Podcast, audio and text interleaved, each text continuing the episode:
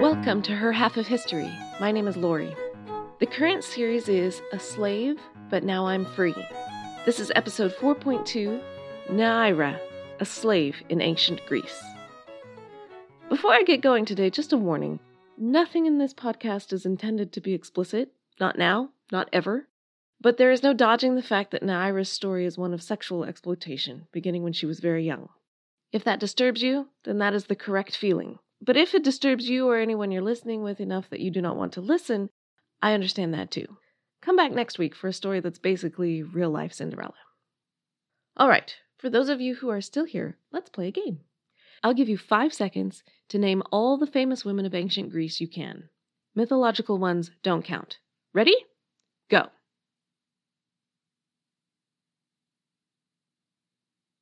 Okay, how'd you do? Maybe you came up with Sappho the poet? Maybe a handful of others if you're really good, but not a lot. We know next to nothing about ancient Greek women. Athens had great architecture, great art, great philosophy, terrible women's rights. Even by the low standards of history, Athens is bad.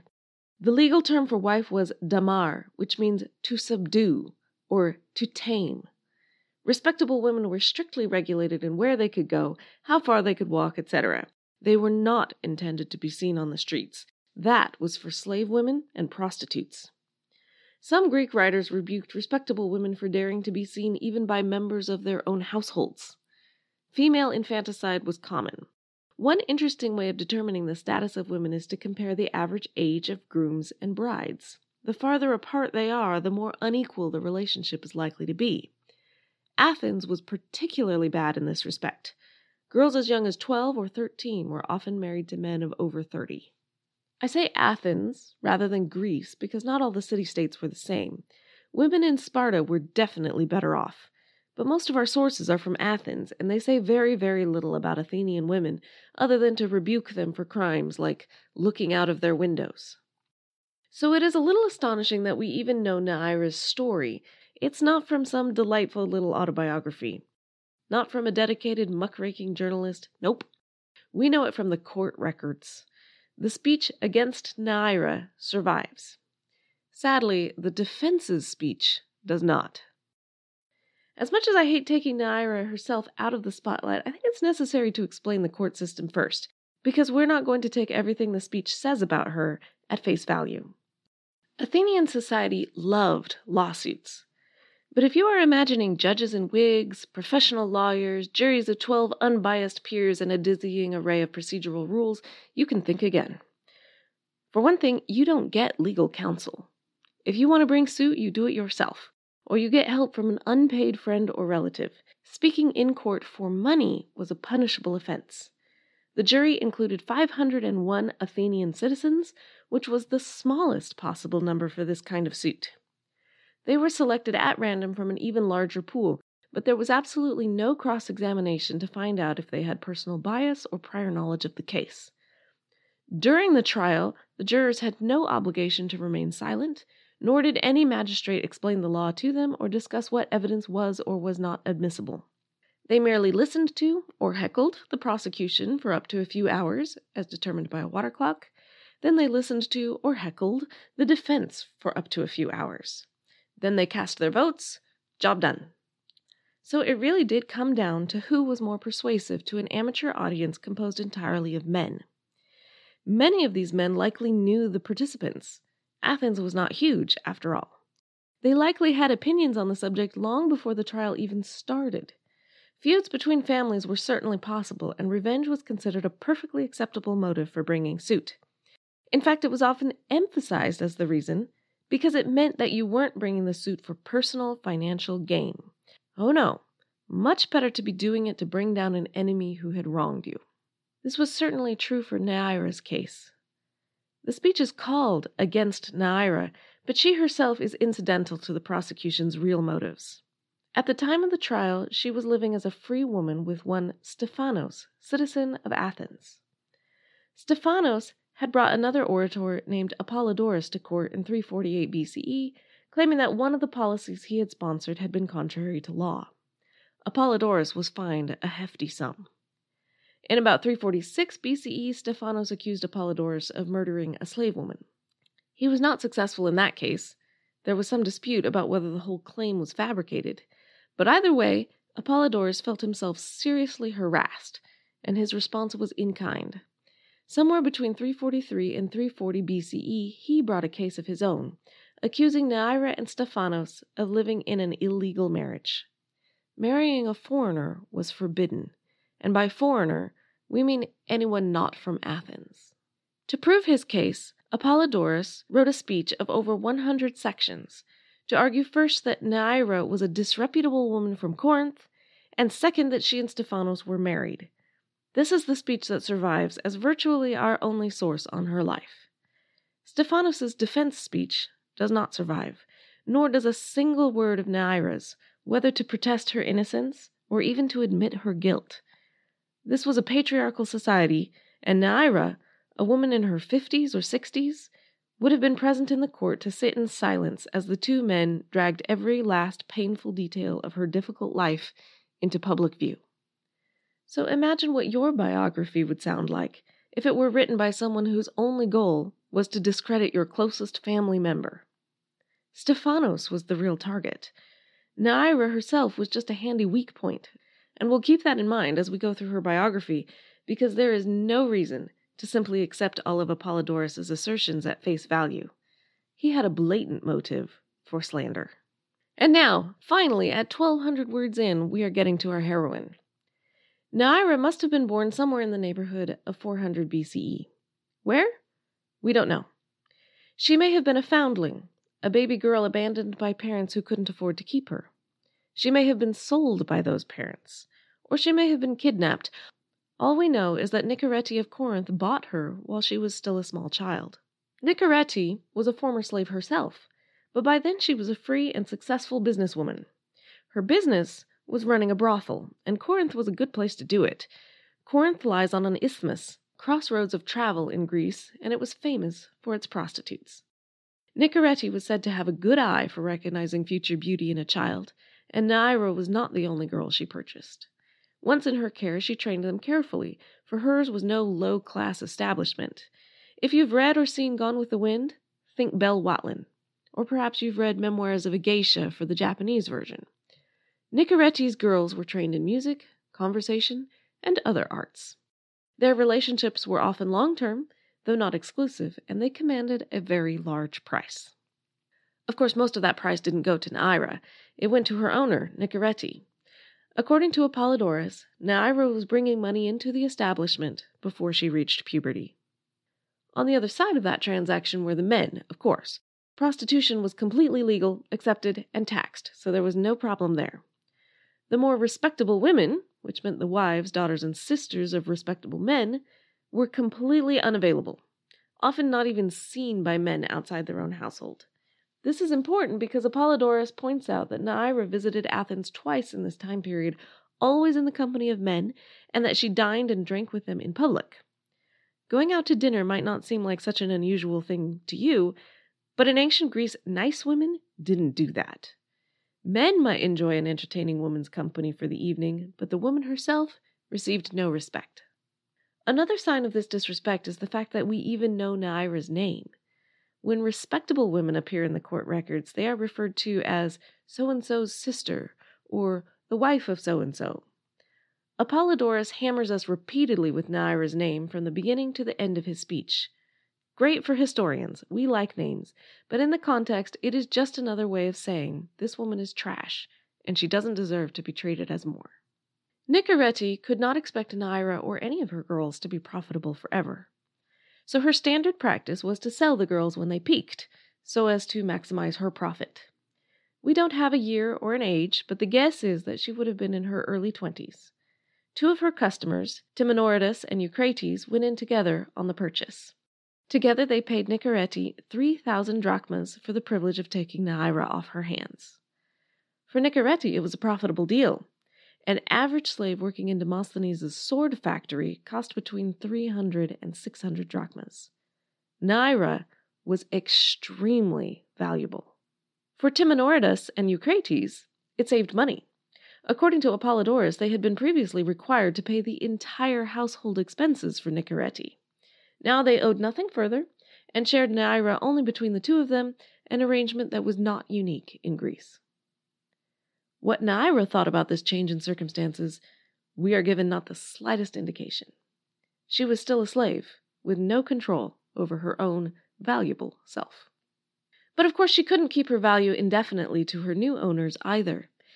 It was probably only about a year or so before Timanoridas and Eucrates decided that they'd had enough, possibly because one of them was about to marry a wife who might object to Neaira's presence.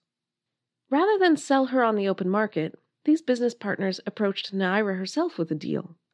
They would sell her to herself. That is, allow her to purchase her own freedom, they said, for a mere 2,000 drachmas. They are prepared to lose 500 drachmas per person over their original outlay. They only ask that Neaira leave Corinth because they don't want to see her reduced to working in a low class brothel of the type that less expensive prostitutes frequented. Apollodorus presents these two men as very caring and concerned about Neaira's future to the point of being willing to take a financial loss for her. But whether it's a financial loss depends on whether they could, at this point, have sold her for more than 2,000 drachmas, and it's questionable whether they could.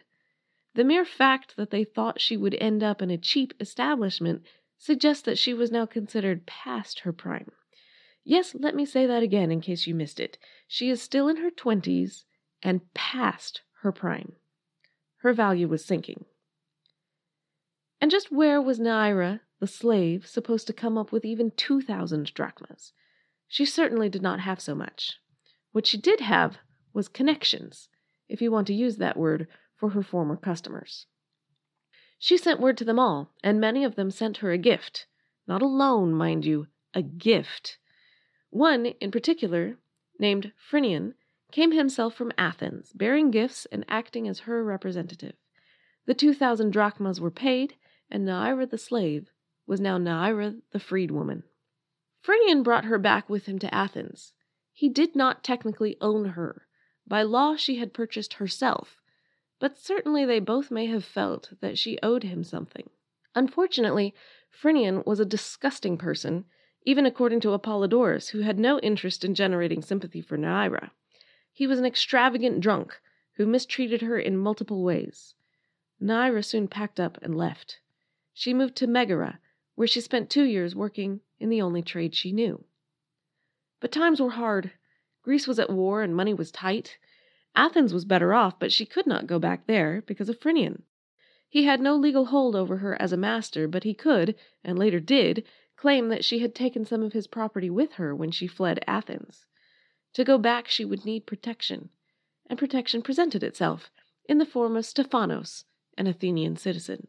He came and stayed with her for a while in Megara, and eventually agreed to bring her back to Athens to live in his own house. It is hard to know whose idea this was originally, but we do know this Neaira did not have to come. She was free now. So if she came to Stephanos, it can only be because she chose him.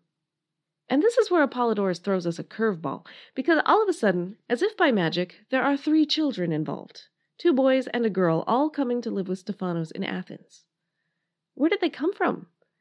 Obviously, Neaira could have been pregnant many times over to many different fathers at this point, but it seems unlikely that Nicorete would not have had a procedure for that eventuality.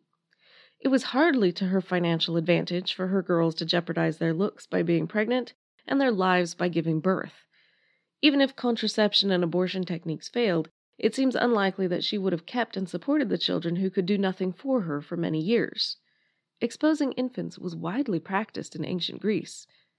The same argument can be made for any of the men that Neaira had subsequently lived with. This question is the crux of Apollodorus's argument, because nothing Neaira and Stephanos have done up to this point is illegal. He has no grounds against them except this.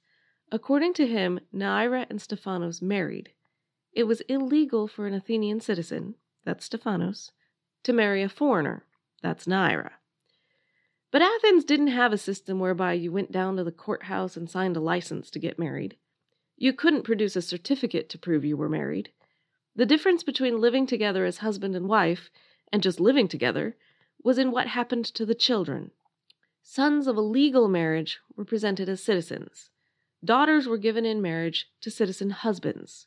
So, how Stephanos treated these three children is the evidence needed to prove or disprove that a marriage took place. And Stephanos does seem to have treated these three children well. The two boys were presented to his phratry, a kinship group, probably when they were three or four years old. When they turned 18, he had their names inscribed on the population register, all very proper for Athenian citizens. The daughter, Phano, was married to citizens not once, but twice after the first marriage didn't work out. Dowries were paid.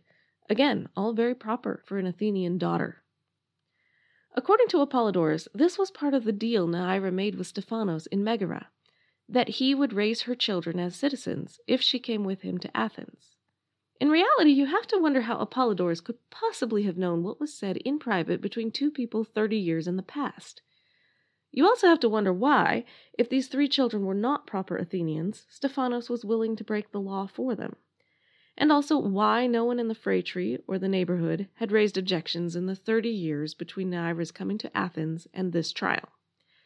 You'd think that if there had been such controversy, Apollodorus would have mentioned it and brought in witnesses but he's silent about that.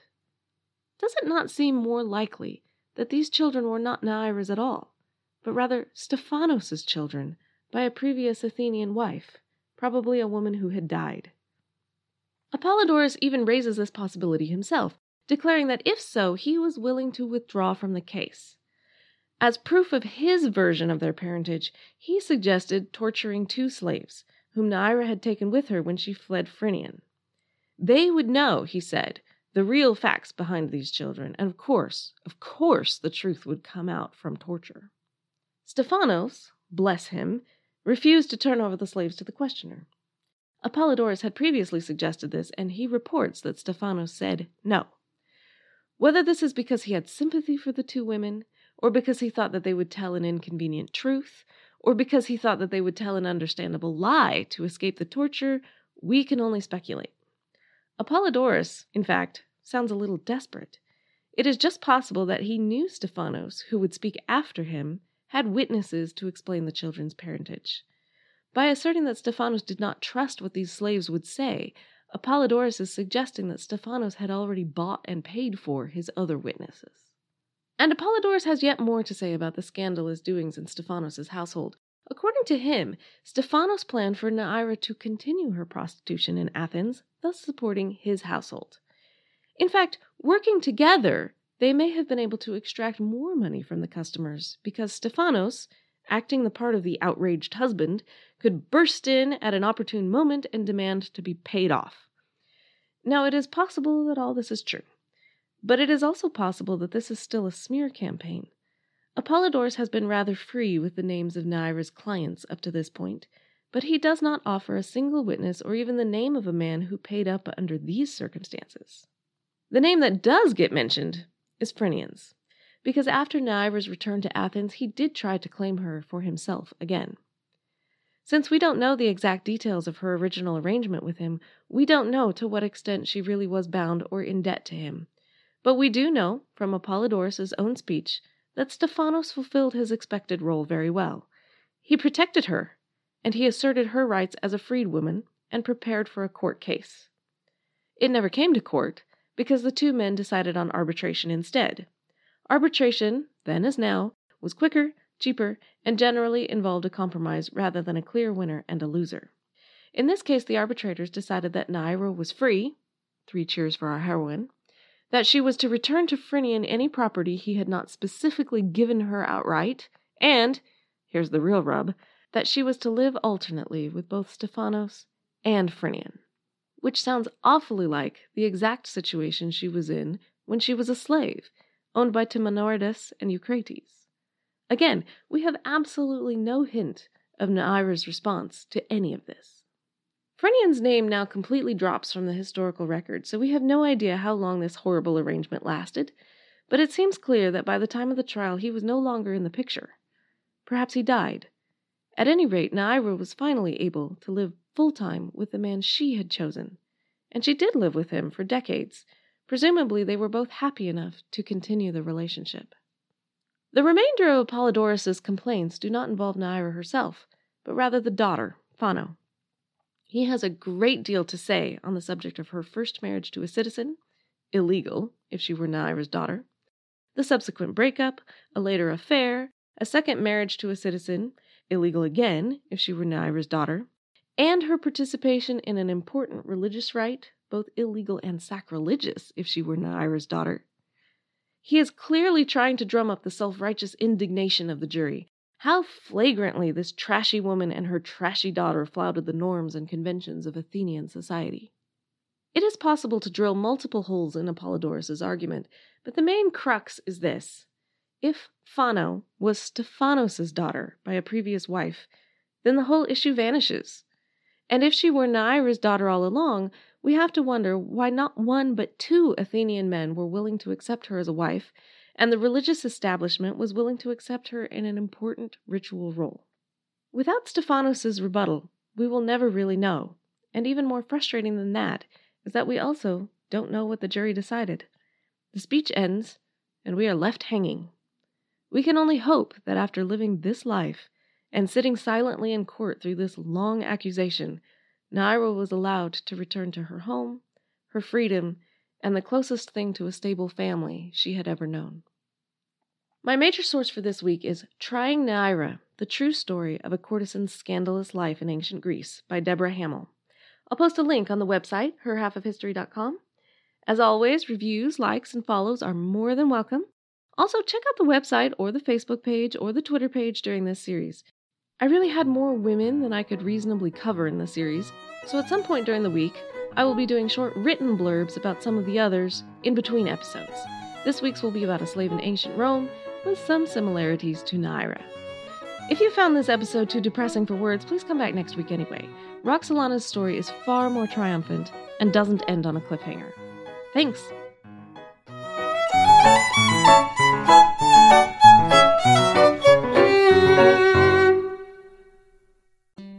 Hello, everyone.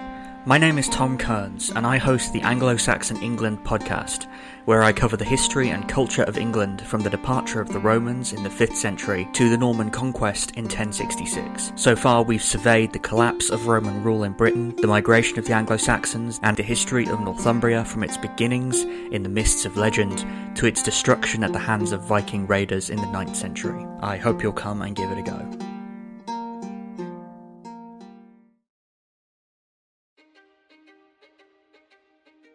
History is complicated. The story of human progress is long, messy, and riddled with controversies big and small. On Conflicted, we dive headfirst into history's most infamous events and contentious figures. We try and untangle the good from the bad, the fact from the fiction, and the monsters from the misunderstood. Was Genghis Khan a murderous butcher or a civic pioneer? Did the Allied powers go too far? In firebombing the German city of Dresden at the twilight of World War II? And how did the Marquis de Sade acquire such a sinister reputation? And was any of it true? These are just a few of the tough questions we wrestle with and investigate on Conflicted.